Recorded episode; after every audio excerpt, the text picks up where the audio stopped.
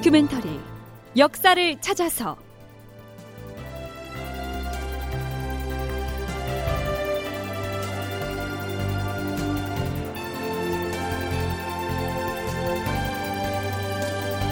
제 853편 행주 대첩 극본 이상락 연출 최용준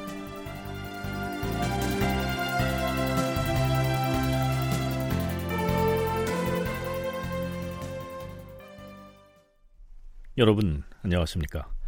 역사를 찾아서의 김석환입니다. 선조 26년인 서기 1593년 2월 12일에 벌어졌던 행주산성 전투에 대해서는 실록에 그 전모가 상세히 올라 있지 않을 뿐 아니라 다른 문헌들에도 여기저기 파편적으로 올라 있어서 한다름으로 갈피를 잡아 정리하기가 쉽지 않습니다. 행주산성 전투는 물론 권율이 전체적으로 지휘를 했는데요. 권율의 휘하 장수였던 중군장 조경의 활약은 도드라졌습니다. 장군! 후배적이 절벽 아래 강쪽에서 조총을 무차별로 난사하고 있습니다. 겁내지 마라! 우리가 있는 이곳은 지대가 높아서 저들이 쏘는 조총탄환은 모두 우리 머리 위로 날아가고 있다! 승병들은 성 아래쪽으로 돌을 던져라!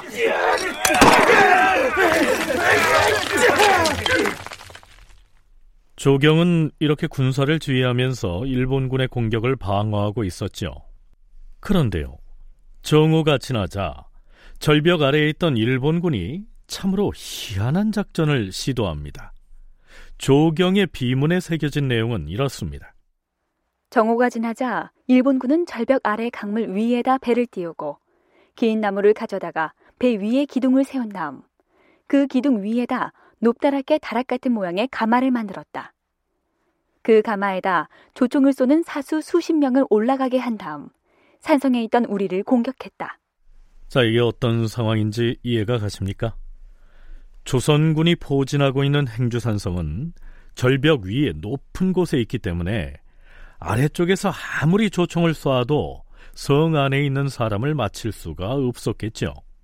그래서 일본군은 한강에다가 배를 띄우고 그 배 위에 기둥을 세워서 높다랗게 다락 같은 것을 만든 다음 그 다락 위에서 조총사수 수십 명을 올라가게 해서 성 안으로 총을 쏘려고 시도를 한 겁니다.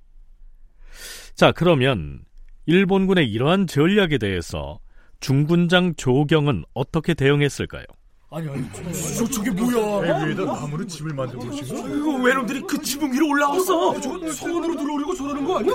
장군 아무래도 놈들이 저 높은 데로 조총 사슬을 올려서 성 안에 있는 우리를 공격하려는 것 같습니다 포수에게 명하여 지자포를 가져오라 네, 이 지자포는요 곧 지자총통을 말합니다 아 참고로 우리나라에서는 예부터 각종 화포의 이름을 정할 때 크기 순서대로 천지, 현황 이렇게 천자문의 맨 앞에 나오는 글자를 붙여서 불렀지요. 천자총통, 지자총통, 현자총통, 황자총통 하는 식으로요. 따라서 이 지자총통은 천자총통에 이어서 두 번째로 큰 총통이고요. 사람이 들고 쏠 수 있는 화포 중에서는 제일 큰 총통입니다. 자, 그러면 바로 그 지자 총통의 위력 한번 보시죠. 장군! 지금 조총 사수를 태운 적군의 다락이 점점 성벽 쪽으로 다가오고 있습니다. 음, 지자 총통을 잘 조준하고 총통 앞에다 큰 칼 두 개를 매달아서 놈들에게 겁을 주어라. 다락 지붕에 앉은 조총 사수들이 점점 가까이 오고 있습니다. 놈들이 서 있는 다락 기둥을 향해 지자 총통을 발포하라.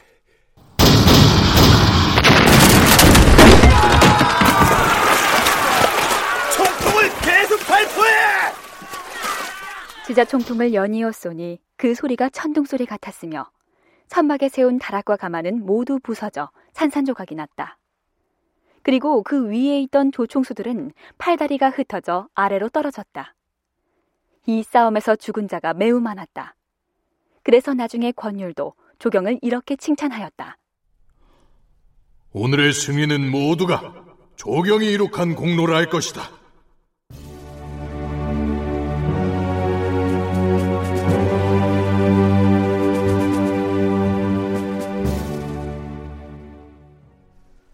조선군은 이날 새벽부터 정오가 넘도록 수적으로 매우 불리한 상황에서 일본군에 맞서서 치열한 방어전을 치릅니다. 하지만 이치 전투와 독산성 전투에서의 패배를 서륙하고야 말겠다고 작심한 일본군은 제1진부터 7진에 이르기까지 각각 장수와 부대를 바꿔가면서 교대로 공격을 해옵니다. 자, 무엇보다 권율이 이끄는 조선군은요, 일본군과의 공방이 길어지다 보니까 화살이 거의 동나버리는 바람에 가장 기본적인 무기인 활을 쏠 수가 없게 됩니다. 위기에 몰린 것이죠. 하지만 지난 시간 말미에 잠깐 언급했던 것처럼 바로 그때를 맞추기라도 한 듯이 통진에 주둔했던 경기수사 이빈이 배 두 척에다가 수만 발의 화살을 싣고서 적의 후미를 돌파해서 행주산 아래로 근접해 들어옵니다. 자, 여기에서 서강대 계승범 교수의 얘기 들어보시죠. 무기도 떨어지고 하다 보니까 또 지쳐 있고 힘도 없고 하니까 일곱 번째에 나온 일본군은 팔팔하잖아요. 해가지고 드디어 2차 목체까지 뚫고 올라가는 루트가 있는데 산 오솔길 쪽으로 지키고 있던 승병들을 제압하고 일 목체가 안으로 막 밀려들어오기 시작하는 겁니다. 해가지고 이때부터는 급해가지고 권유를 포함해서 모든 조선군이 일본군과 막 근접해서 백병전을 벌이고 해요. 그러다 보니까 이게 백병전이 붙어버리면 뭐냐 하면은 이게 일본군이 유리하거든요. 근데 이제 뭐 힘도 없고 뭐 무기도 다 떨어지고 이제 아 여기서 지나보다 했는데 그 이빈이라는 사람이 배몇 척에다가 화살 엄청나게 싣고 군사들을 끌고 행주사성 밑으로 도착하죠. 이 소식을 듣고 사기가 올라가지고 조선군이 열심히 싸우고 자 지난 시간에요 변이 중이라고 하는 사람이 돌멩이를 연발로 투석할 수 있는 수차석포라고 하는 무기를 손수 제작을 해서 전라도 장성에서부터 행주성까지 운반해서 권유를 지원했다라고 했는데요. 한국해양대 김강식 교수는 이 빈이나 이 변이중 말고도 창의사 김천희를 위시해서 여러 장수와 의병을 포함한 군사들이 권율과 연합전선을 구축해서 외곽에서 적극 지원을 했었다고 얘기합니다. 3만 명 앞에 고립돼서 싸우다 보니까 화살이나 이게 무기들이 떨어지는데 아, 이거는 또 그 한강 수로를 통해 가지고 이 이빈이라는 사람이 공급을 해오고 또 바깥쪽에서는 이제 그 일본 군인들이 자기들이 그 공격하고 있으면 그 뒤쪽을 조선군이 이제 공격할 것이다 이런 그 두려움을 갖겠는데 그거는 최경혜 같은 뭐그 김천일 이런 같은 자, 그 상의사 같은 이런 장수들이 뒤쪽에서 이제 또 호응을 하고 이렇게 했기 때문에 일본 군인들이 아, 마음 놓고 또 직접적인 공격도 하는데 한계가 있었다 이렇게 볼 수 있습니다.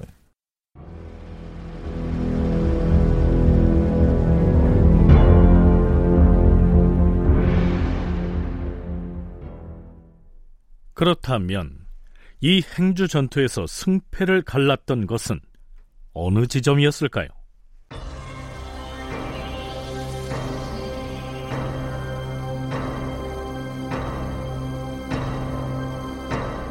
새벽 6시부터 오후 6시까지 외적은 수차에 걸쳐서 패를 갈라서 교대로 공격하였다. 적군 중에서 죽은 자가 수십 명이고 부상당한 자가 100여 명이었다. 적들은 풀을 묶어 단을 만들고는 거기에 불을 붙여서 목책 일부를 태웠다. 서북쪽을 지키던 승병들이 조금 물러났다. 권율이 두려워서 물러나는 몇 사람의 목을 베자 다시 목책을 세우고 싸웠다. 화살이 떨어졌을 때 이빈이 화살 수만 개를 싣고 와서 대어주니 다시 공격을 활발히 하였다. 적군은 그만 패하여 물러나면서 시체를 무더기로 쌓아놓고 불을 태우니 네, 선조실록에는 이 전쟁의 결말 부분을 이렇게 기술하고 있는데요. 글쎄요. 수적으로 압도적인 우위를 보이던 일본군이 이렇듯 싱겁게 패배를 자인하고 물러나 버렸다고 하는 건 어쩐지 그 동기가 조금 미흡해 보이지 않습니까? 이치 전투 또 독산성 전투에서 조선군에게 패한 복수를 하고야 말겠다고 분기탱천에서 행주성으로 돌격을 했던 그들인데 말이죠. 그래서 우리는 일본 쪽의 기록을 살펴보기로 했습니다.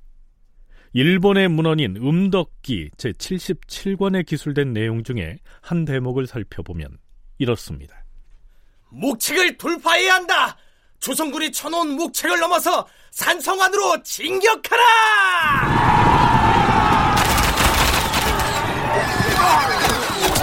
장군, 목책을 넘어가는 것은 무리입니다. 조선군이 우리 군사를 향해서 집중적으로 활을 쏘고 있습니다. 조선군은 일본군보다 활쏘기를 다 잘했다. 세 번을 연속해서 산성을 향해 돌격했으나 세 번 모두 실패했다. 목책이 없는 언덕 쪽으로 돌파하라! 선봉부대가 오천 군사를 이끌고 오른쪽으로 이동하여 언덕 쪽으로 돌격했으나 땅바닥에 마름새가 끌려 있었고 조선군이 쏜 화살이 비오듯이 쏟아졌다. 150, 60명의 군사가 일단 목책을 넘어 들어갔다. 후미했던 군사들도 계속 목책을 넘어갔다. 그러자 조선군 대장이 이곳이 무너지면 성이 함락되고 말 것이다. 물러서지 말고 공격하라. 그렇게 외치자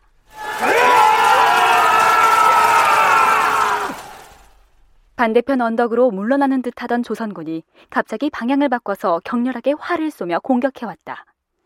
우리 일본군은 여기서도 60명 이상이 전사하였다. 하는 수 없이 후퇴하였다. 이때 총대장인 우키타 히데이에와 기카와 히로이에가 재차 공격을 하였으나 조선군의 집중 공격을 받아서 기카와 히로이에는 미간의 화살을 맞고 피가 낭자하였다. 그러자 장수들은 더 이상 공격할 의사를 보이지 않았다. 안 되겠습니다. 우리 부대는 부상자가 너무 많이 나와서 더 이상 공격하는 것은 무리입니다. 일단 퇴각하였다가 내일 다시 공격합시다. 우리 병력만으로는 이 성을 공격하여 무너뜨리는 것은 불가능합니다. 군사들도 모두 지쳤습니다. 그러자 총대장인 우키타 히데이에가 나섰다. 아니될 말이오. 오늘 이 성을 함락하지 못하고 물러나면 조선군은 우리 일본군에게 이겼다고 생각하고 사기가 충천할 것이오. 정 그렇다면 내가 선봉으로 공격을 할 것이니 나머지 봉행들은 후속 공격을 맡아주시오. 난 못하겠습니다. 내가 지휘하는 군졸들은 많은 수가 부상당한 데다가 심하게 지쳐 있습니다. 일단 철수를 해야 합니다. 일본의 문헌인 음덕기에는 이마에 화살을 맞아 부상을 당한 장수를 기카와 히로이에라고 했는데요.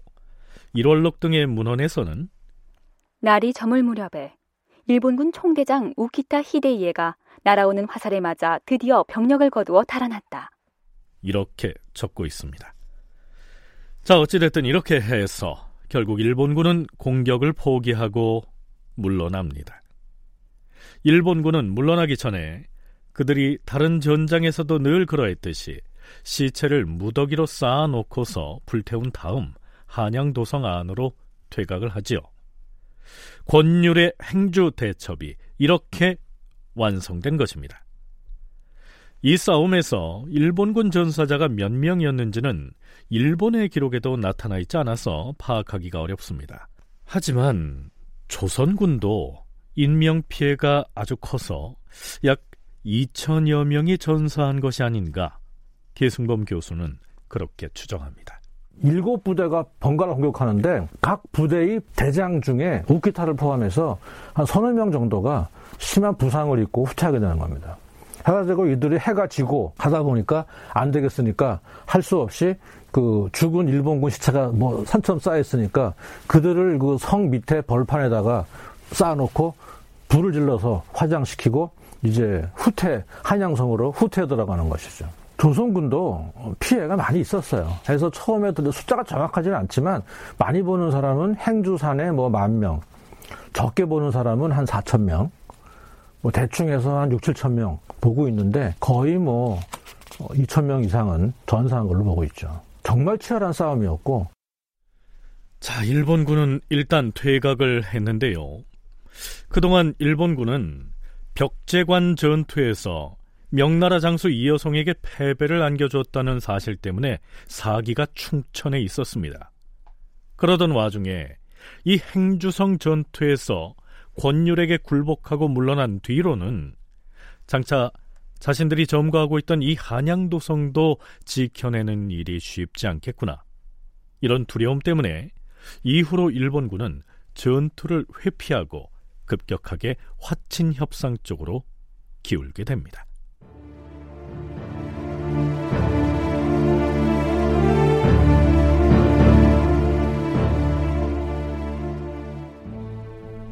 행주성 전투에서 승리를 거두고 난 다음 권율은 고산 현감 신경희를 선조에게 급히 보내서 승전보를 전합니다.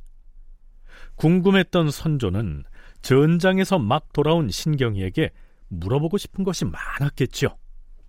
그간 노고가 많았도다.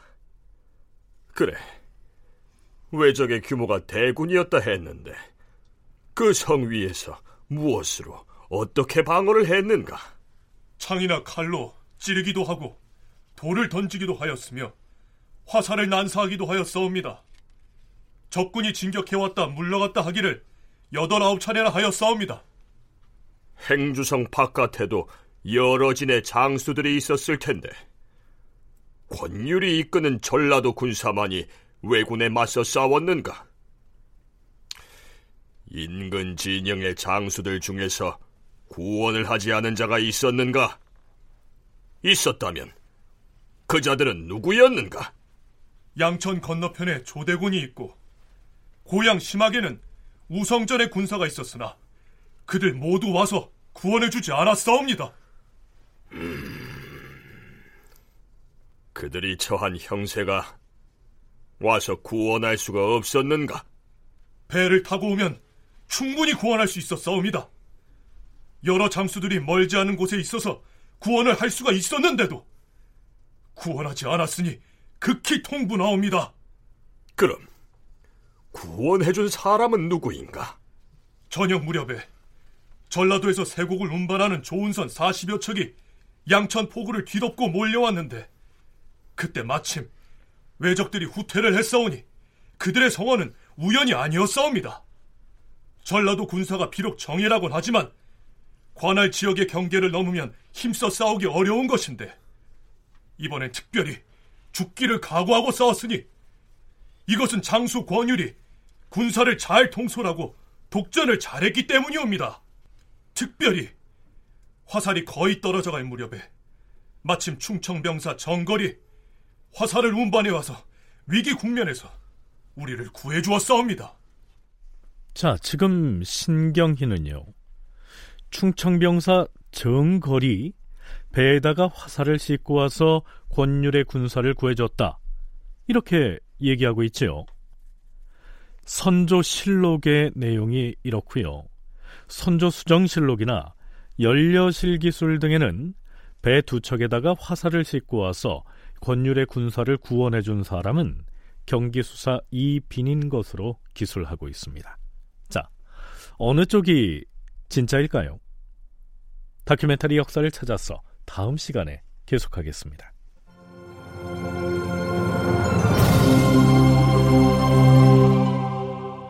출연 선조 석승훈, 조경 박주광, 신경희 이명상, 외장 나은혁 김희승, 부하 김용석, 외병사 서정익, 권율 장지민, 우기타 황원종, 해설 김석환, 음악 박복규, 효과 신철승 김성필, 기술 송민아.